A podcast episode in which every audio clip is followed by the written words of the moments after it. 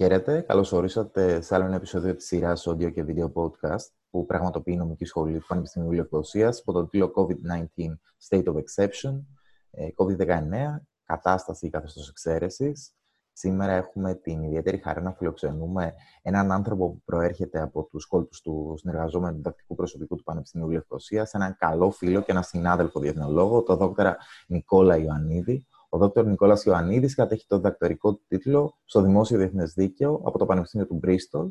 Την ακαδημαϊκή περίοδο 2017 με 2018 ήταν υπότροφος του Ιδρύματος Νιππών στο Διεθνές Δικαστήριο για το Δίκαιο της Θάλασσας του Αμβούργου, διεξάγοντας έρευνα σχετικά με τα δικαιώματα και τις υποχρεώσεις των κρατών σε μη οριοθετημένες θαλάσσιες περιοχές. Διδάσκει δημόσιο διεθνές δίκαιο και διεθνές ανθρωπιστικό δίκαιο στο Πανεπιστήμιο της Λευκοσίας, ενώ είναι απόφυτο στη νομική σχολής του Αριστοτελείου Πανεπιστήμιου της Θεσσαλονίκης, ε, και έχει λάβει μεταπτυχιακό τίτλο σπουδών στο Δημόσιο Διεθνές Δίκαιο από το Πανεπιστήμιο του Μπρίστολ. Ταυτοχρόνως έχει αποκτήσει άδεια ασκήσεως του δικηγορικού επαγγέλματος στην Κύπρο ήδη από τα 2011.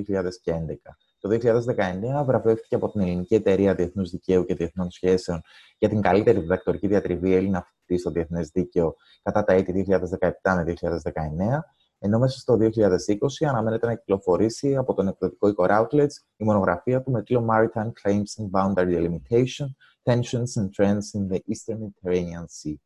Ο κύριος Ιωαννίδης, ο Δ. Ιωαννίδης, είναι μέλος της Ευρωπαϊκής Εταιρείας Διεθνούς Δικαίου, της Ένωσης Διεθνούς Δικαίου Ελληνικού Κλάδου, της Ελληνικής Εταιρείας Διεθνούς Δικαίου και Διεθνών Σχέσεων, αλλά και του Παγκύπριου Δικηγορικού Συλλόγου, περιλαμβανομένου και του Δικηγορικού Συλλόγου Αμοχώστου. Νικόλα μου, Θέλω να σου πω ότι χαίρομαι ιδιαίτερα. Θέλω να σε καλωσορίσω έτσι, στην διαδικτυακή μας αυτή εκπομπή, να σε ευχαριστήσω για την άμεση ανταπόκρισή σου και να εκφράσω τη βεβαιότητά μου ότι η σημερινή μας συζήτηση θα είναι και πολύ ενδιαφέρουσα, αλλά και θα είναι ιδιαίτερα διαφωτιστική. Αγαπητέ μου Δημήτρη, ευχαριστώ πάρα πολύ. Χαίρομαι που είμαι, που είμαι μαζί σου ε, σε αυτή την πολύ επιτυχημένη σειρά όπως έχει εξελιχθεί ε, και ελπίζω η συζήτησή μας να συνεισφέρει και αυτή στην επιτυχία, στην περαιτέρω επιτυχία αυτού του ωραίου εγχειρήματος. Νικόλα μου, χωρίς περαιτέρω χρονοτριβή, ας γνωστοποιήσουμε στους ε, θεατές μας ότι έχοντας τον Νικόλα Ιωαννίδη στο πάνελ μας δεν θα ήταν δυνατόν παρά να αναφερθούμε στο δίκαιο της θάλασσας. Πρόκειται για ένα από τους ειδήμονες της Κυπριακής και όχι μόνο διεθνολογικής κοινότητας πάνω σε ζητήματα δικαίου θαλάσσης και δικαίου οριοθέτησης. Ε, στην παρούσα συγκυρία θα πρέπει να αναφέρουμε ή να θυμίσουμε ότι η Κυπριακή Δημοκρατία, όπως και η Ελληνική Δημοκρατία, μετέχουν στην Σύμβαση για το Δίκαιο της Θάλασσας, που υιοθετήθηκε το 1982 υπό το, την αιγίδα του Οργανισμού των Ηνωμένων Εθνών. Ταυτοχρόνως έχουν υποθεί πάρα πολλά αναφορικά με τις ρυθμίσεις του δικαίου της θάλασσας, ιδίως τι ρυθμίσεις περί ζωνών κυριαρχικών δικαιωμάτων και δικαιοδοσίας, ε, όπως εκείνες περιγράφονται στο πλαίσιο της Οικίας Σύμβασης, αλλά και στο, περιγράφονται και στο Εθνικό Διεθνές Δίκαιο, όπως επίσης και για τα ωφέλη ή τα προβλήματα που αντιμετωπίζει, εν πάση περιπτώσει, το παράκτιο κράτος, όταν είναι η έκταση των θαλασσίων ζωνών του τέτοια, σε σχέση και με την υπόλοιπη γεωγραφία του, τόσο ώστε να υποχρεωθεί να προβεί σε οριοθέτηση. Επομένως, θα πρέπει, ξεκινώντας τη συζήτησή μας, δεν μπορούμε παρά να απευθύνουμε στον Δ. Ιωαννίδη, στον αγαπητό φίλο Νικόλα, την πρώτη μας ερώτηση σχετικά με το πώς μπορεί να συνεισφέρει το δίκαιο της θάλασσας στην τροχιοδρόμηση αναπτυξιακής πορείας για το παράκτιο κράτος. Νικόλα, μου παρακαλούμε την εναρτήρια τοποθέτησή σου πάνω σε αυτό το ζήτημα. Ναι, καταρχάς να πούμε ότι το δίκαιο της θαλάσσης είναι ένας υποτομέας του γενικού δημοσίου διεθνούς δικαίου, που γνωρίζεις, και είναι σημαντικό να το πούμε αυτό. Το λέμε και στους φοιτητές μας, ε, αλλά και γενικότερα σε διαλέξεις, καθώς ε, πρέπει ε, όποιος ε, επιχειρεί να αναλύσει, να ερμηνεύσει το δίκαιο θαλάσσης, να έχει καλή γνώση του, των πηγών του διεθνούς δικαίου, του εθήμου των συμβάσεων, των, των υποκειμένων του διεθνούς δικαίου, του δικαίου των συνθηκών, αλλά και του τρόπου, μεταξύ άλλων, που λειτουργούν τα διεθνή δικαστήρια. γίνονται, θα, θα κάνουμε αναφορές στη διεθνή νομολογία, θα κάνουμε αναφορά στο έθιμο. Βεβαίως, όπως έχεις πει, το βασικό μας κείμενο είναι η Σύμβαση του Δικαίου Θαλάσσης του 1982. Οι περισσότερες ουσιαστικές διατάξεις της σύμβασης αυτής είναι και εθνικό δίκαιο, άρα δεσμεύουν και τα μη συμβαλόμενα μέρη και αυτό είναι σημαντικό να το τονίζουμε γιατί αφορά και στην Τουρκία και στο Ισραήλ που βρίσκονται στην περιοχή μας, ε, αλλά και στις ΗΠΑ γενικότερα. Οπότε είναι σημαντικό να γνωρίζουμε τον τρόπο λειτουργίας του διεθνούς δικαίου για να προχωρήσουμε στην εφαρμογή του σε σχέση με το δίκαιο θαλάσσης. Τώρα, το δίκαιο θαλάσσης άρχισε να, να παίρνει μια νέα δυναμική την, στην περιοχή της Ανατολικής Μεσογείου, αλλά και γενικότερα στην Ιφίλιο τα τελευταία 20 χρόνια, όταν άρχισαν, όταν τα κράτη απέκτησαν την, την τεχνολογία για να αρχίσουν τις υποθαλάσσιες έρευνες και γεωτρήσεις για φυσικούς πόρους. Η διεθνής νομολογία έχουμε μια σειρά αποφάσεων ξεκινώντας βεβαίως από την ε, διάσημη απόφαση του Διεθνούς Δικαστηρίου της Χάγης στην υφαλοκρηπίδα της Βορείου Θάλασσας, που εκεί μας είπε το δικαστήριο ότι τα κράτη προχωρούν σε οριοθετήσεις θαλασσίων ζωνών, θέλουν να οριοθετήσουν ακριβώς για να μπορέσουν να προχωρήσουν απρόσκοπτα στην εκμετάλλευση των υποθαλάσσιων φυσικών πόρων. Είχαμε και στη συνέχεια τη διεθνή νομολογία στην υπόθεση Μπαγκλαντές κατά Ινδίας, στην υπόθεση βεβαίως του, της φαλοκρηπίδας του Αιγαίου και στο υπόθεση του Beagle Channel, όπου εκεί τονίστηκε η σημασία της ε, οριοθέτησης, ούτως ώστε να γνωρίζουν τόσο τα, κράτη, τα ίδια τα παράκτια κράτη, αλλά και τα τρίτα κράτη και οι εταιρείες που πρόκειται να επιχειρήσουν σε μια θαλάσσια περιοχή, σε ποιο ακριβώς κράτος ανήκει εκείνη η περιοχή, για να μπορέσουν να ασκήσουν τα δικαιώματά τους ε, απρόσκοπτα, γιατί βεβαίως γνωρίζεις ότι γνωρίζουν όλοι ότι ξοδεύονται πάρα πολλά χρήματα για θαλάσσιες δραστηριότητες και πρέπει ακριβώς να υπάρχει αυτή η ασφάλεια δικαίου, όπως λέμε, προτού προχωρήσουμε σε οποιαδήποτε δραστηριότητα. Άρα λοιπόν, η κατακλείδα η απάντηση σε αυτό το ερώτημα είναι ότι χρειαζόμαστε τους κανόνες, το κανονιστικό πλαίσιο του διεθνούς δικαίου, του δικαίου θαλάσσης, ούτως ώστε να μπορούμε να προχωρούμε σε όλες αυτές τις δραστηριότητες που ακούμε συνεχώς με ασφάλεια και σιγουριά, να το πούμε πιο απλά.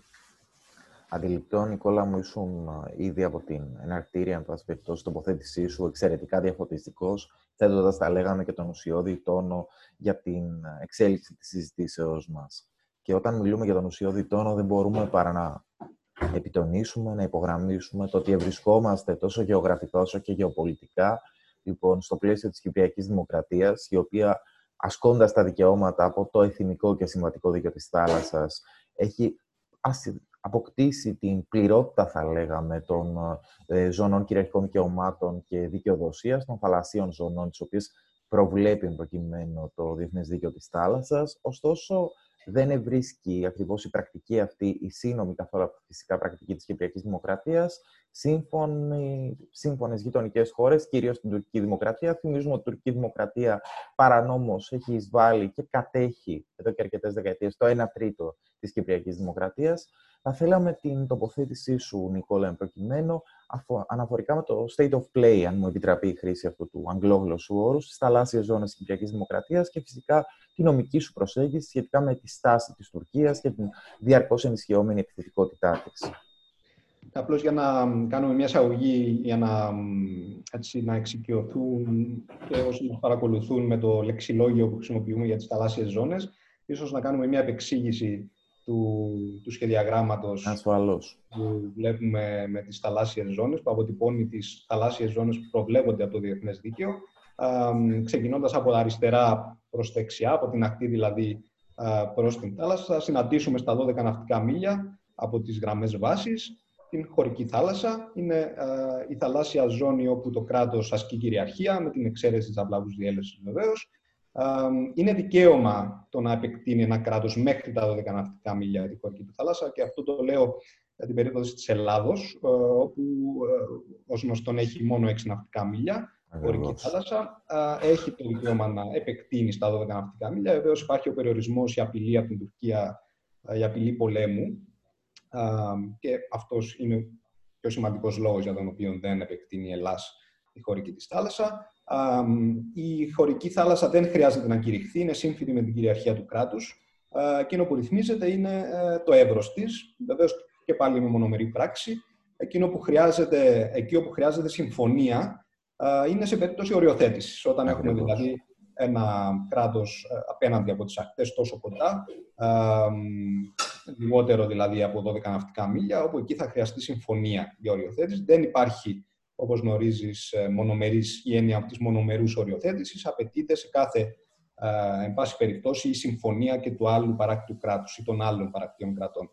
Ε, στη συνέχεια έχουμε την, τη συνορεούσα ζώνη, που είναι μια λιγότερο γνωστή ζώνη. Εκεί το κράτος δεν έχει κυριαρχία, κυριαρχικά δικαιώματα, έχει ορισμένα δικαιώματα ελέγχου σε σχέση με την παραβίαση της ή την ενδεχόμενη παραβίαση της ε, υγειονομικής, μεταναστευτικής, δημοσιονομικής και τελωνιακής νομοθεσίας. Αυτή εκτείνεται μέχρι, μπορεί να εκτείνεται μέχρι τα 24 ναυτικά μίλια. Μετά έχουμε στα 200 ναυτικά μίλια την υφαλοκρηπίδα, η οποία έχει δύο ορισμούς. Τον γεωλογικό, ο οποίος βεβαίως αντιλαμβανόμαστε όλοι πως αν υπάρχει φυσική προέκταση της ξηράς κάτω από την θάλασσα, τότε μπορεί να φτάσει είτε μέχρι τα 200 είτε μέχρι τα 350 ναυτικά μίλια υπό προϋποθέσεις. Η ΑΟΣ είναι τόσο το υπέδαφος όσο και η υπερκείμενη στήλη υδάτος, πάνω δηλαδή από την υφαλοκρηπίδα. Αυτή η ζώνη μπορεί να φτάσει μόνο μέχρι τα 200 ναυτικά μίλια.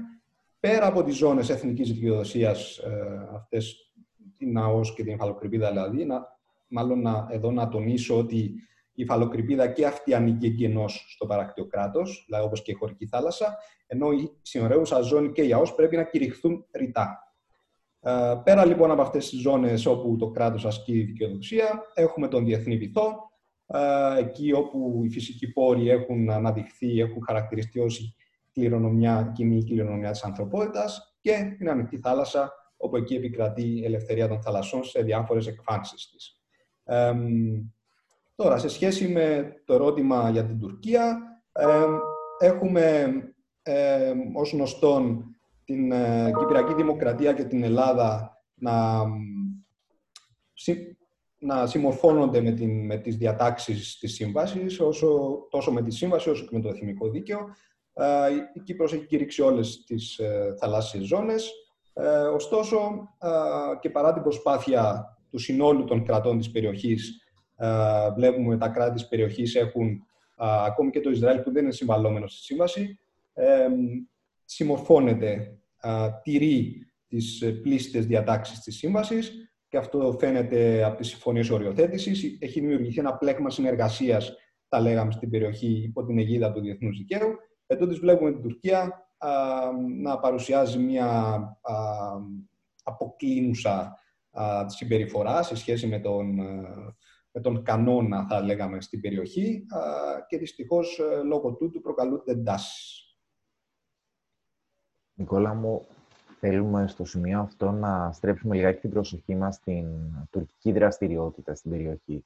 Συγκεκριμένα, διαβάζουμε τουλάχιστον τον τελευταίο 1,5 χρόνο ότι τα γνωστά γεωτρύπανα, τα γνωστά τουρκικά γεωτρύπανα, όπως είναι ο Πορθητής, όπως είναι το Γιαβούς, όπως τώρα πρόσφατα είναι το Κανονού, όπως ανακοινώθηκε, λοιπόν, δραστηριοποιούνται σε θαλασσοδεμάχια που ανήκουν στις θαλάσσιες ζώνες, αν προκειμένου στην αποκλειστική οικονομική ζώνη της Κυπριακής Δημοκρατίας. Ωστόσο, λιγότερη συζήτηση διεξάγεται στο πλαίσιο του δημοσίου διαλόγου και δεν είναι τυχαίο αυτό, θα έλεγα, σε σχέση με το νομικό καθεστώς ακριβώς αυτών των γεωτρυπάνων και φυσικά με τις δυνατότητες που έχει το παράκτιο κράτος, εν προκειμένου η Κυπριακή Δημοκρατία, να αντιμετωπίσει λοιπόν τις συγκεκριμένες προκλήσεις. Θα θέλαμε, ως ο καθήλυνα αρμόδιος εν προκειμένου, ως επαΐων του δικαίου της θαλάσσης, να τοποθετηθείς από αυτού. Ναι, θα, θα ήθελα να ξεκινήσω για το συγκεκριμένο ζήτημα κάνοντας μια γενική παρατήρηση, δηλαδή παρατηρώντας την ε, τουρκική συμπεριφορά από τις αρχές της δεκαετίας του 2000, όταν δηλαδή ε, η Κύπρος άρχισε να, να συνεργάζεται, να προσπαθεί να συνεργαστεί, να κτίσει δίκτυο συνεργασίας με τις ε, γειτονικές χώρες. Ε, όταν λοιπόν η Κύπρος υπέγραψε τη Συμφωνία Οριοθέτηση με την Αίγυπτο, εκεί η Τουρκία αντέδρασε και προσπάθησε αρχικά μέσω του σχεδίου ΑΝΑΝ να ακυρώσει εκείνη τη Συμφωνία Οριοθέτησης, ένα από τα πολλά αρνητικά του σχεδίου ΑΝΑΝ. Στη συνέχεια η Τουρκία με επιστολές προς τον ΟΗΕ και με δημόσιες διακηρύξεις αξιωματούχων εξέφρασε τη δυσαρέσκειά της για αυτές τις εξελίξεις. Προχώρησε μετά σε πιο δραστικά μέτρα με παρενοχλήσεις σκαφών που ενεργούσαν εκ μέρους της Κύπρου στον θαλάσσιο χώρο πέριξ της νήσου. Μετά είχαμε, συνεχίζει η κλιμάκωση, είχαμε την, ε, την αποστολή πλοίων ερευνητικών σκαφών της Τουρκίας στις περιοχές γύρω από την Κύπρο, εντός των θαλασσίων ζωνών της Κύπρου. η, η, πιο, η πιο σοβαρή παραβίαση πριν τις γεωτρήσεις ήταν η παρεμπόδιση του α, γεωτρυπάνου της ΕΝΗ το 2018, στις αρχές του 2018, του ΣΑΙΠΕΜ, όταν παρεμποδίστηκε δύο φορές από το τουρκικό πολεμικό ναυτικό από το να ενεργήσει στο τεμάχιο 3 της ε, Κυπριακής Δημοκρατίας. Και εδώ είναι σημαντικό να, να πούμε ότι ναι μεν τρίτα κράτη απολαμβάνουν κάποιες ελευθερίες όπως η ελευθερία της ναυσιπλοείας που περιλαμβάνει και στρατιωτικά γυμνάσια εντός της ΑΟΣ. Ωστόσο, δεν θα πρέπει αυτοί, αυτές οι ελευθερίες να ασκούνται καταχρηστικά μέχρι του σημείου που να παρεμποδίζουν το παράκτιο κράτος από το να ασκήσει τα δικά του κυριαρχικά δικαιώματα. Και αυτό είχε ακριβώς γίνει τον Φεβρουάριο του 2018 με το ΣΑΙΠΕΜ. Και βεβαίως, έχοντας υπόψη το λεκτικό που χρησιμοποίησε το τουρκικό ναυτικό προειδοποιώντας το ΣΑΙΠΕΜ, μπορούμε να το, να το χαρακτηρίσουμε, να χαρακτηρίσουμε αυτή, την, αυτή την, την ενέργειά του ως απειλή χρήσης βίας, όπως είχε πει το δικαστήριο, όπως θα θυμάσαι, το 2007 στην υπόθεση Γουιάννα κατά Σουρινάμ. Ήταν έτσι παρόμοια συμπεριφορά. Οπότε είχαμε εδώ την πιο σοβαρή παραβίαση, μέχρι βεβαίως την άφηξη των τουρκικών γεωτρυπάνων τον περασμένο Μάιο. Για πρώτη φορά είχαμε το Φατίχ στα δυτικά της Κύπρου. Βεβαίως, κάποια, όχι κάποια, ένα συγκεκριμένο κράτος, το Ηνωμένο Βασίλειο, είχε σπεύσει να χαρακτηρίσει την περιοχή όπου ενεργούσε το Φατίχ ως ε, διαφιλονικούμενη, κάτι το οποίο δεν θα μπορούσε, δεν μπορεί να, να γίνει αποδεκτό, καθώς ήταν τόσο κοντά στις ακτές της Κύπρου, 36 ναυτικά μίλια, ενώ απέναντίας βρισκόταν, βρίσκεται, βρίσκεται εκείνη η περιοχή τα 83 ναυτικά μίλια από τις ακτές της Τουρκίας, οπότε βλέπουμε πως δεν μπορεί μια περιοχή τόσο κοντά στις κυπριακές ακτές να θεωρείται διαφιλονικούμενη. μετά βεβαίως το Φατίχ είχαμε άλλες πέντε περιπτώσεις όπου γεωτρύπανα της Τουρκίας ενήργησαν και ενεργούν. Πριν λίγες μέρες είχαμε ξανά το Γιαβού στην έκτη, του, στην έκτη συνολική εξόρμηση εντός των θαλασσιών ζωνών της Κύπρου. Θα πρέπει να πούμε ότι εδώ κυρίως έχουμε στις πέντε περιπτώσεις έχουμε παραβιάσεις κυριαρχικών δικαιωμάτων της Κυπριακής Δημοκρατίας και δικαιοδοσίας, ενώ σε μία περίπτωση όπου ενήργησε τουρκικό γεωτρύπανο στα 11 ναυτικά μίλια ανοιχτά της Καρπασίας. Εκεί βεβαίως αντιλαμβάνεσαι ότι βρισκόταν εντός χωρικής θαλάσσης, άρα είχαμε παραβίαση κυριαρχίας. Γι' αυτό ήταν σημαντικό να αναφέρουμε τις θαλάσσιες ζώνες και το εύρος τους για να μπορέσουμε να δώσουμε το λεξιλόγιο. Και βεβαίως προσθέτω σε αυτό, στην γεώτρηση ανοιχτά της Καρπασίας, ότι θυμίζω την πολεμική κατοχή του βορείου τμήματος της Κύπρου και την ε, απαγόρευση ε, που προβλέπεται στο Διεθνές Ανθρωπιστικό Δίκαιο για εκμετάλλευση των φυσικών πόρων κατεχόμενης περιοχής από την κατέχουσα δύναμη. Ε, άρα λοιπόν είχαμε δύο παραβιάσεις κυριαρχίας του κράτους αλλά και παραβίαση του Διεθνούς Ανθρωπιστικού Δικαίου σε σχέση με τους φυσικούς πόρους των κατεχόμενων περιοχών. Έχει, έχει υποθεί, βεβαίως, έχει γίνει παρατήρηση ότι παρουσία τουρκικών γεωτρυπάνων θα μπορούσε να δικαιολογήσει τη χρήση βίας από πλευράς Κύπρου ή συμμαχικών κρατών σε βάρος αυτών των πλοίων. δεν συμμερίζομαι αυτή την άποψη, γιατί τέτοια συμπεριφορά δεν θα ήταν ανάλογη προς την παραβίαση που γίνεται. Βεβαίως συνοδεύονται από πολεμικά, αλλά η απλή παρουσία πολεμικών στην, ε, στη χειρότερη περίπτωση συνιστά απειλή χρήση βίας, οπότε δεν δικαιολογεί την ε, χρήση βίας από πλευράς Κύπρου, έτσι για να έχουμε μια γενική εικόνα, γιατί ακούστηκαν και αυτά τα επιχειρήματα. Ασφαλώς. Ε, θα πρέπει βεβαίως να επισημάνουμε ότι αναφορικά τουλάχιστον με το ζήτημα της χρήσης βίας, αυτό συνέχεται και με την ύπαρξη ή όχι ένοπλης σύραξης, η οποία βρίσκεται σε κατάσταση ενεργής στο, πλαίσιο, στο έδαφος στην επικράτεια της Κυπριακής Δημοκρατίας. Ένα εξαιρετικά δύσκολο ζήτημα, για παράδειγμα, θυμίζουμε ότι τα εγκλήματα πολέμου στο πλαίσιο διακρατικής ένοπλη σύραξη συνδέονται με το λεγόμενο nexus of armed conflict, δηλαδή με την ύπαρξη ενός δικτύου, ενός μιας άμεσης αιτιόδου συνάφειας, ενός αιτιογόνου δεσμού μεταξύ ενόπλη σύραξης και εγκλήματος, είναι αρκετά δύσκολο, ιδίως σε παρατεταμένες ενόπλε συγκρούσεις, με μακρά περίοδο εκεχηρίας ή ουσιαστικής κατάπαυσης χωρίς την υιοθέτηση τυπικού συμφώνου, να μιλήσουμε για αυτό το ζήτημα, τουλάχιστον με νομική ασφάλεια. Νικόλα μου, ήταν πραγματικά Πρέπει πολύ... Αυτό, πριν προχωρήσουμε, ναι, με συγχωρείς, ε, η δικιά μου άποψη είναι ότι από τη στιγμή που έχουμε πολεμική κατοχή στο βόρειο τμήμα της Κύπρου, ε, εφαρμόζεται το Διεθνές Ανθρωπιστικό Δίκαιο και βεβαίως, όπως γνωρίζεις πολύ καλά, πολεμική κατοχή συνιστά και aggression, όπως λέγεται, επίθεση επιδρομή, που α, ακριβώς δείχνει ότι υπάρχει μια ενεξελίξη πολεμική σύγκρουση, ένοπλη σύραξη, έστω και δεν υπάρχουν εχθροπραξίες, ενεργές εχθροπραξίες.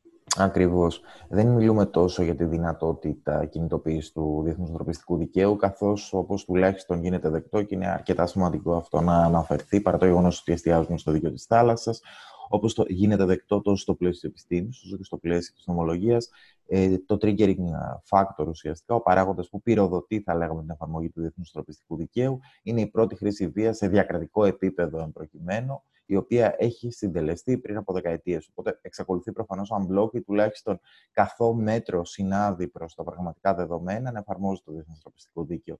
Είναι λιγάκι διαφορετικό δυστυχώς το ζήτημα ε, των εγκλημάτων πολέμου, ιδίως αναφορικά και με την ενεργό δικαιοδοσία του Διεθνούς Ποινικού Δικαστηρίου. Κάτι το οποίο θα μπορούσαμε ενδεχομένως να συζητήσουμε και σε επόμενη συζήτησή μας, σε επόμενο podcast μας. Νικόλα μου, να στραφούμε τώρα λιγάκι σε κάτι εξαιρετικά, θα έλεγα, επίκαιρο στην προκειμένη περίπτωση. Προφανώς η προσφυγή στη χρήση βίας κατενάσκηση του δικαιώματος νόμιμη άμυνας, τουλάχιστον κατά τη θεωρητική άποψη που πρεσβεύεις και μάλιστα έχεις παρουσιάσει από αυτού και σημαντικά νομικά επιχειρήματα, τόσο στο πλαίσιο της παρούσας συζήτησης, όπου, εν πάση περιπτώσει, μπορεί να εκλαϊκεύσεις και λίγο το λόγο σου, όσο και στο πλαίσιο των ε, επιστημονικών εκδηλώσεων που έχουμε κατά καιρούς την χαρά και την τιμή να σε ακούμε. Ωστόσο, σε επίπεδο πρακτικής αντίδρασης, από τη σκοπιά πάντοτε του διεθνούς δικαίου και της διεθνούς νομιμότητας, ε, η Κυπριακή Δημοκρατία έχει κάποιο περιθώριο να αντιδράσει και στη φαρέτρα της, στη νομική της φαρέτρα, τι βέλη φέρει αυτή τη στιγμή για να αντιμετωπίσει την διαρκώ διωγγούμενη τουρκική επιθετικότητα στις θαλάσσιες ζώνες της; Ναι, είναι, αυτή η συζήτηση γίνεται εδώ και κάποια χρόνια και είναι λογικό γιατί βλέπουμε ε, τόσο σοβαρές παραβιάσεις και απαιτείται να, να υπάρξει μια αντίδραση. Με χαρά θα έλεγα, τα τελευταία, τον τελευταίο καιρό βλέπουμε ότι η Κυπριακή Δημοκρατία έχει αρχίσει να ενεργοποιείται σε, αυτό το, σε σχέση με αυτά τα ζητήματα.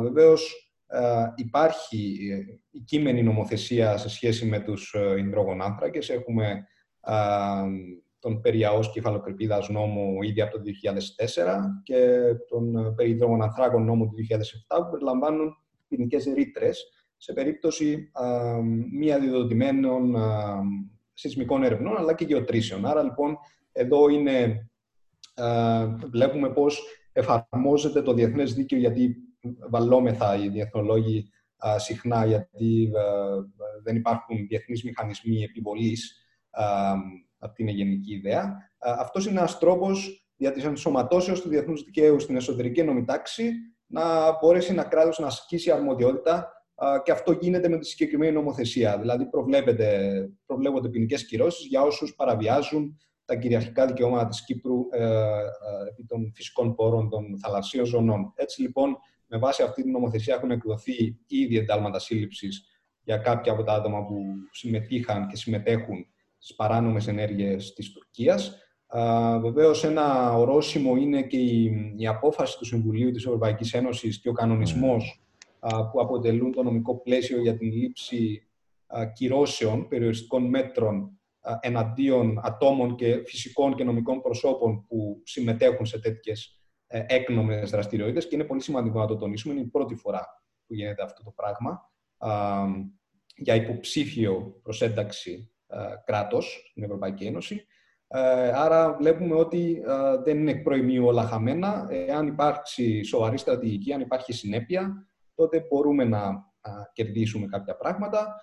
Βεβαίως υπάρχει το ζήτημα της ε, διεθνούς ευθύνης της Τουρκίας που ενεργοποιείται όπως γνωρίζει, με την παραβίαση των πρωτογενών κανόνων, δηλαδή της απαγόρευσης, της αποκλειστικότητας δηλαδή, των κυριαρχικών δικαιωμάτων του κράτους.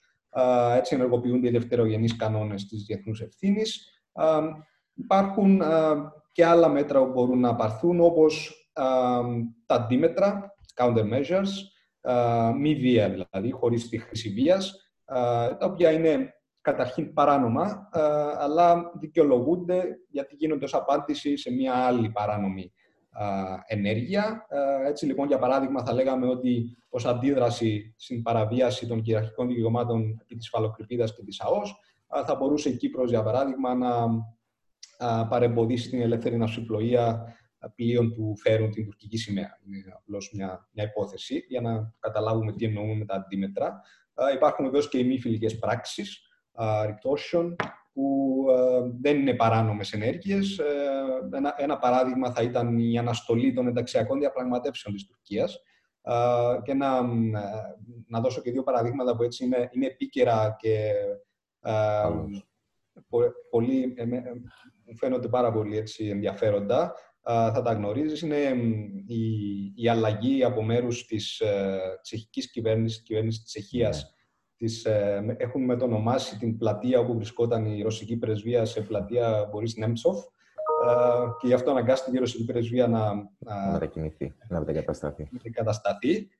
Και ο Μαυρίκιος έχει μετονομάσει το αεροπλάνο που κάνει τη γραμμή ε, Μαυρίκιος Λονδίνος σε, σε Τσέικος Αρκιπέλαγο. Έτσι ονομάζεται το, το αεροπλάνο και αυτά είναι ενδιαφέροντα, ενδιαφέρουσες περιπτώσεις μη φιλικών πράξεων. Ε, και βεβαίως η κορονίδα ε, των αντιδράσεων της Κυριακής Δημοκρατίας θα ήταν ε, μια προσφυγή σε διεθνές δικαιοδοτικό όργανο. Βεβαίως αυτό είναι πάρα πολύ δύσκολο γιατί όπως ξέρουμε η Τουρκία δεν αναγνωρίζει την δικαιοδοσία των διεθνών δικαστηρίων και αυτό έχω ακούσει αρνητικά σχόλια όταν δημοσιεύθηκε η πρόθεση της Κύπρου να προσφύγει με βάση την καταπαρέκταση αρμοδιότητα, το Forum Prorogatum όπως λέγεται. δεν μπορεί να ευθύνεται η Κύπρος για το γεγονός ότι η, Κύπρος η Τουρκία δεν αναγνωρίζει την δικαιοδοσία του Διεθνούς Δικαστηρίου. ωστόσο, κάνουμε, θα πρέπει να προχωρήσουμε, να δοκιμάσουμε και αυτή την οδό, καθώς έχει γίνει ήδη πρόσκληση για διαπραγματεύσεις για οριοθέτηση. Ε, έχει απορριφθεί ρητά από την Τουρκία, έχει σταλεί ρηματική διακοίνωση για να καταρτιστεί συνυποσχετικό, ούτως ώστε να πάμε από κοινού σε διεθνές δικαιοδοτικό όργανο. Δεν έχει απαντηθεί. Άρα, ως αποκορύφωμα αυτής της προσπάθειας που δείχνει ότι η Κύπρος ενεργεί καλόπιστα και στο πλαίσιο του διεθνούς δικαίου, θα είναι μια μονομερής προσφυγή στο Διεθνές Δικαστήριο. Δεν είναι πολλές πιθανότητες να αποδεχθεί η Τουρκία, αλλά θα καταδείξει, θα εκθέσει αυτήν ακριβώς την αδιαλαξία της Τουρκίας που ε, ενώ οι αξιωματούχοι που ο κύριος Γιαϊτζή, για παράδειγμα, ή ο, ε, ε, ο Ερσιγές, ο πρέσβης, που ευαγγελίζονται, επικαλούνται συνεχώς το διεθνές δίκαιο για να δικαιολογήσουν τα δικαιολόγητα, μας λένε ότι το διεθνές δίκαιο λέει έτσι, το διεθνές δίκαιο λέει αλλιώς. Οπότε τους λέμε κι εμείς, πάμε σε ένα διεθνές δικαιοδοτικό όργανο να ερμηνεύσει το διεθνές δίκαιο ούτως ώστε να έχουμε και εμείς μια επίσημη απόφαση που θα λύσει ένα μέρος τουλάχιστον των διαφορών μας. Είναι αντιληπτό αυτό και είναι ιδιαίτερα σημαντικό να εξηγήσουμε ή τέλος πάντων να αρχίσει να γίνεται κατανοητό τουλάχιστον από το ευρύ κοινό ότι μία μονομερής κρατική προσφυγή, διακρατική προσφυγή, με συγχωρείς, ενώπιον ενός διεθνούς δικαιοδοτικού οργάνου, περιλαμβανομένων προκειμένου ε, και του ε, κύριο δικαιοδοτικό οργάνου του Οργανισμού των Ηνωμένων Εθνών, δηλαδή του Διεθνούς Δικαστηρίου Δικαιοσύνης με έδρα τη Χάγη, πέραν των δικονομικών δυνατοτήτων που μπορεί να δώσει ένα κράτος, δεν έχει μόνο συμβολική σημασία, αλλά αποτελεί και μια πρώτη τάξη lawfare κίνηση με σκοπό την αποκριστάλλωση της διαφοράς και την επισήμανση τελικώς του ποιος προσανατολίζεται στην ομότητα και ποιος κινείται εκτός και πέρα από αυτήν.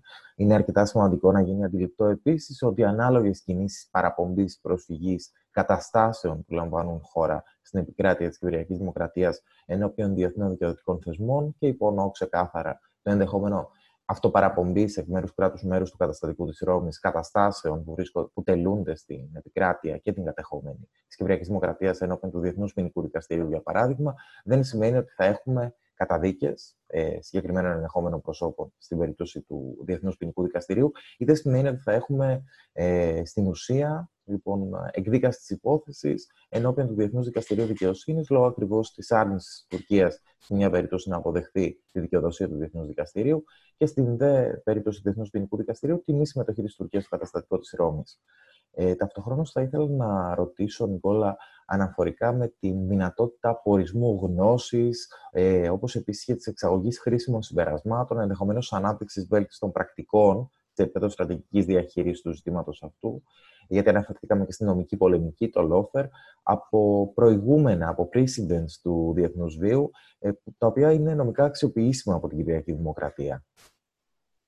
Ναι, ε, όντως υπάρχουν ε, νομικά προηγούμενα που μπορούμε να, από τα οποία μπορούμε να εμπνευστούμε, γιατί ε, όπως γνωρίζεις κάθε περίπτωση είναι διαφορετική, θα πρέπει να την κρίνουμε με βάση τα δικά της ιδιαίτερα χαρακτηριστικά.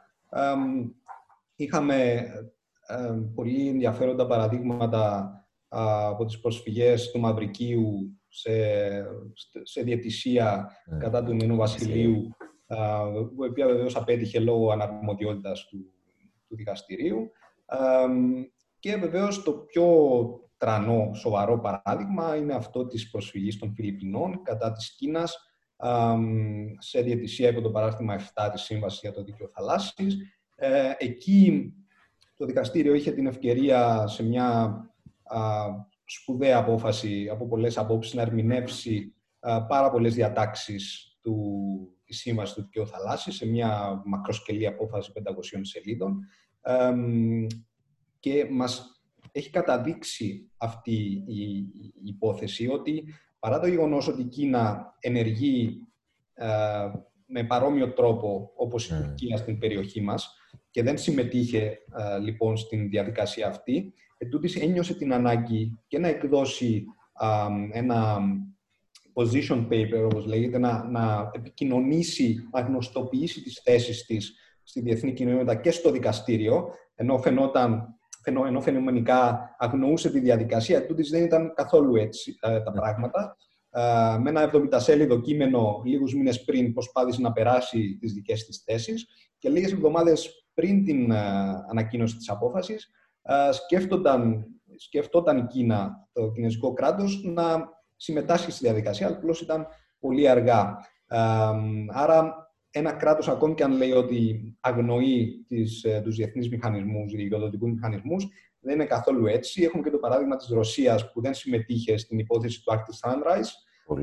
Ετούτη στο τέλος, τον περασμένο Μάιο, ένα χρόνο πριν, α, κατέβαλε τις ε, αποζημιώσεις τις οποίες έχει εκδικάσει το Διεθνικό Δικαστήριο. Άρα βλέπουμε ότι ε, τα κράτη δεν θέλουν να είναι υπαρίες και όταν έρθει η ώρα θα αναγκαστούν να συμμετάσχουν σε κάποιο είδους διαδικασία Βεβαίως θυμίζω ότι η Ρωσία αυτή τη στιγμή παρίσταται αυτή τη φορά στις, ε, στις δικαστικές διαμάχες που έχει ξεκινήσει η Ουκρανία mm. με αφορμή την Κρυμαία, τόσο στο Διεθνές Δικαστήριο της Χάγης, όσο και στο Ήτλος, του Δικαίου Θαλάσσης, σε διαιτησίες. Αυτή τη φορά έχουν πάρει το μάθημα τους οι Ρώσοι και είναι εκεί. Είναι εκεί γιατί ξέρουν ότι είναι καλύτερα να, να είσαι παρόν στο δικαστήριο για να εκφράσεις τα, τις θέσεις σου, ούτως ώστε να βελτιώσεις απάρεσε μια καλύτερη απόφαση. Έτσι λοιπόν, επιστρέφοντας στην ε, νότια Συνική θάλασσα, εκεί είναι ένα, έχουμε ένα παράδειγμα όπου μια πολύ καλή απόφαση για, την, για τις Φιλιππίνες δικαίωσε ως επιτοπλίστων τα επιχειρήματα των Φιλιππινών και κατέριψε τις ε, αξιώσεις της Κίνας επί του συνόλου της νότιας Συνικής θάλασσας. Μαξιμαλιστικές θέσεις προσωμιάζουν με αυτές της Τουρκίας που βλέπουμε στον χάρτη που έστειλε mm. Την τελευταία της επιστολή στον, στον ΟΗΕ, όπου διεκδικεί το σύνολο, βλέπουμε, των υδάτων μεταξύ Κύπρου-Ελλάδος.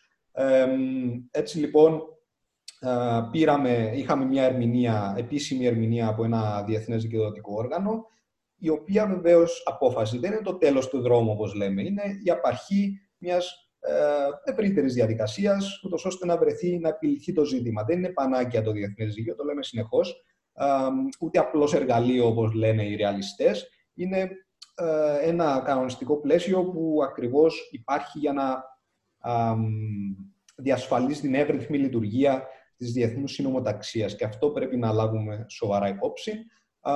Να σημειώσουμε ότι εν μέσω πανδημίας στην Νότια Συνική Θάλασσα είχαμε μονομερείς ενέργειες από πλευράς Κίνας. Η, η ακτοφυλακή της Κίνας βήθησε αλευτικό σκάφος με σημαία Βιετνάμ, έστειλε ερευνητικό σκάφος στα νυχτά της Μαλαισίας, ήρθαν σε αντιπαράθεση κινέζικα πλοία με πλοία των ΗΠΑ. Άρα βλέπουμε ε, ότι εκμεταλλεύονται οι Κινέζοι αυτή την κατάσταση του παγκόσμιου συναγερμού που υπάρχει για να προχωρήσουν σε μονομερείς ενέργειες και κάτι αντίστοιχο είναι αυτό που κάνει και η Τουρκία με την ε, αποστολή του Γιαμπούζ ε, τις τελευταίες μέρες. Έτσι συνεχίζουν από το 2009 που έχει αρχίσει αυτή η διαμάχη στην Νότια Συνηγή Θάλασσα και την παρακολουθούμε είναι πάντα ενδιαφέρον να κάνουμε τον παραλληλισμό, γιατί είναι πάρα πολλές οι ομοιότητες. Έτσι είναι καλό να τις ε, έχουμε υπόψη ε, ταυτόχρονα. Νικόλα, θα ήθελα, ολοκληρώνοντας σιγά σιγά την πολύ ενδιαφέρουσα συζήτησή μας, να έχω τις καταληκτικές σου παρατηρήσεις σε σχέση με τις παρούσες εξελίξεις, τη διεθνή νομιμότητα και τις ενδεχόμενες συνέπειες που μπορεί να έχει αυτό ε, σε μια όχι ε, στο εγγύς μέλλον πάντως, διαφαινόμενη επανέναρξη των διαβουλεύσεων με σκοπό τη διευθέτηση του Κυπριακού. Ναι, όπως, όπως είπα και λίγο πριν, είναι σημαντικό να έχουμε υπόψη ότι οι κανόνες είτε στην χώρια είτε στη διεθνή ενόμη τάξη δεν υπάρχουν για να ικανοποιήσουν α, τους δικηγόρους ή οποιοδήποτε νομοθέτη. Είναι ακριβώς εκεί πέρα για να αποτελούν σημείο αναφοράς. Να αποτελούν σημείο αναφοράς με βάση το οποίο θα κρίνουμε εάν κάποια ενέργεια είναι νόμιμη ή παράνομη. Χωρίς αυτό το σημείο αναφοράς, δεν θα μπορούσαμε να, πούμε, να κρίνουμε αν μια ενέργεια α, συμμορφώνεται με τους κείμενους κανόνες ή όχι. Άρα λοιπόν αυτή είναι η πρώτη κατάκτηση του διεθνούς δικαίου, α, του δικαίου γενικότερα, ότι δίνει ένα σημείο αναφοράς, ένα yardstick όπως λέμε στα αγγλικά, όπου α, εκεί, θα, εκεί θα προσβλέπουμε, εκεί απευθυνόμαστε ούτως ώστε να αξιολογήσουμε μια κατάσταση. Και ακριβώς ε, είναι εκεί για να μας βοηθήσει όταν βλέπουμε αποκλήσεις ακριβώς από μια νόμιμη συμπεριφορά να λαμβάνονται κάποια μέτρα για να η κατάσταση να επανέρχεται σε μια φυσιολογική, σε μια, σε μια φυσιολογική πορεία των πραγμάτων, γιατί ακριβώς δεν είναι το διεθνές δίκαιο που επιτρέπει τις καταστροφές, είναι η απουσία του διεθνούς δικαίου που επιτρέπει στους πολέμους, τις γενοκτονίες, τα διεθνή εγκλήματα. Εάν εφαρμόζεται το διεθνές δίκαιο, δεν θα είχαμε τέτοιες καταστροφές. Άρα λοιπόν, ε, σε περιπτώσεις όπου βλέπουμε κράτη να ενεργούν ε, παράνομα, θα πρέπει η διεθνής κοινότητα να ε, επισύει την αφιστάτη προσοχή τους και να λαμβάνει μέτρα. Βεβαίως, το λέμε και αυτό συνεχώς, η διεθνή ενόμη τάξη δεν πρέπει να συγκρίνεται με την εγχώρια, γιατί ακριβώς έχουμε να κάνουμε με ισότιμα κράτη, κυρίαρχα κράτη, όπου κανένα κράτος δεν μπορεί να ασκήσει κυριαρχία πάνω σε άλλο. Οπότε, οποιαδήποτε μέτρα πρέπει να λαμβάνονται συλλογικά και εφόσον βεβαίως το κράτος εκείνο που ενεργεί με τον τρόπο που ενεργεί παράνομα έχει αποδειχθεί τη δικαιοδοσία κάποιων δικαστηρίων, είναι δυσκολίες που αντιμετωπίζουμε, γιατί ακριβώς είναι η φύση του διεθνούς δικαίου, όπου τα, υπο, τα υποκείμενά του, τα, το κύριο υποκείμενό του είναι το, το κράτος. Και όχι ε, σε σύγκριση με, το, με την εγχώρια νομιτάξη, όπου τα υποκείμενα, οι πολίτες δηλαδή, ή τα φυσικά ή τα νομικά πρόσωπα, έχουν μια υπερκείμενη εξουσία, το κράτος, το οποίο μπορεί να ασκήσει εξουσία πάνω σε αυτά και να επιβάλλει κυρώσεις. Δεν είναι το ίδιο στο διεθνές δίκαιο και δεν θα μπορούσε να είναι διαφορετικά από τη στιγμή που έχουμε κυρίαρχα κράτη ε, άρα λοιπόν αυτό να έχουμε υπόψη και να μην θεωρούμε ότι κάθε παρανομία πρέπει να τιμωρείται ή μπορεί να τιμωρείται. Αυτό δεν σημαίνει ούτε καν στην εγχώρια νομιτάξη. Δεν θα πούμε ότι δεν υπάρχει ποινικό σύστημα γιατί κάποιοι το παραβιάζουν. Το κανονιστικό πλαίσιο είναι εκεί. Όπως και στο διεθνές δίκαιο. Ε, και αν δεν υπήρχε, δεν θα μπορούσαμε ακριβώς να πούμε ότι το παραβιάζουν κάποιοι. Ε, σε σχέση με το Κυπριακό, να πούμε ότι Βλέποντας όλη αυτή την κατάσταση στην Ανατολική Μεσόγειο, αναφέραμε δίκαιο θάλασσα, διεθνές ανθρωπιστικό, δίκαιο χρήση βίας, διεθνές ποινικό. Αυτά τα κανονιστικά πλαίσια, αυτοί οι κανόνες πρέπει να μας καθοδηγούν όταν συζητάμε την επίλυση αυτού του χρόνιου και σοβαρού προβλήματος. Οποιαδήποτε παρέκκληση από τους θεμελιώδεις κανόνες του διεθνούς δικαίου θα οδηγήσει σε νέες καταστροφές. Γιατί αυτό, αυτό έχει αποδειχθεί. Ε, εκεί όπου δεν υπάρχει δικαιοσύνη δεν μπορεί να υπάρξει ειρήνη. Γιατί διονύζεται το αίσθημα της αδικίας ε, και υπάρχουν ε, δυστυχώς από ανθρώπους ή κράτη τα οποία νιώθουν την αδικία έτσι, μια τάση αυτοδικίας. Άρα λοιπόν οποιαδήποτε συζήτηση, οποιαδήποτε λύση του Κυπριακού θα πρέπει να έχει ως βάση τους κανόνες του διεθνούς δικαίου, ούτως ώστε να, να διαρκέσει και να όντως να οδηγήσει σε μια οριστική ε, πύληση του ζητήματος, όπου ε, ο λαός μας και οι, οι χώρες της, ε, της γειτονιάς μας, στην Ανατολική Μεσόγειο, και όπου υπάρχουν τέτοια σοβαρά προβλήματα, να μπορέσουν να ζήσουν με ευημερία, σε ένα, με ειρήνη, σε ένα ασφαλές περιβάλλον. Ελεύθερη από το φόβο και τη χρία, για να θυμηθούμε και τον χάρτη του Ατλαντικού. Νικόλα μου, στο σημείο αυτό θέλω να σε ευχαριστήσω για την πολύ ενδιαφέρουσα συζήτηση που είχαμε. Πραγματικά είναι αρκετά χρήσιμο, όσο και θα έλεγα ε, κοινωνικά αναγκαίο να ακούγονται νυφάλιες εκτιμήσεις, θεμελιούμενες ε, στη διεθνή νομιμότητα, σε μια χώρα όπου το διεθνές δίκαιο σε όλες τις εκφάνσεις, δίκαιο θάλασσας, διεθνές ποινικό δίκαιο, διεθνές ανθρωπιστικό δίκαιο, όπως είπες, το ζούμε στην καθημερινότητά μας. Ε, θα ήθελα να ευχαριστήσω και εσάς που βρεθήκατε μαζί μας στη διαδικτυακή μας συχνότητα για να παρακολουθήσετε ένα ακόμη επεισόδιο της σειράς audio και βίντεο podcast COVID-19 SOE της Νομικής Σχολή του Πανεπιστημίου Λευκοσίας και να σας προτρέψω, εάν δεν το έχετε πράξει ήδη, να εγγραφείτε στο κανάλι μας και να ενεργοποιήσετε ειδοποιήσει για να λαμβάνετε τα νέα μας και να παρακολουθείτε αυτές και ακόμη περισσότερες ενδιαφέρουσες συζητήσεις που έχουμε. Να είστε καλά.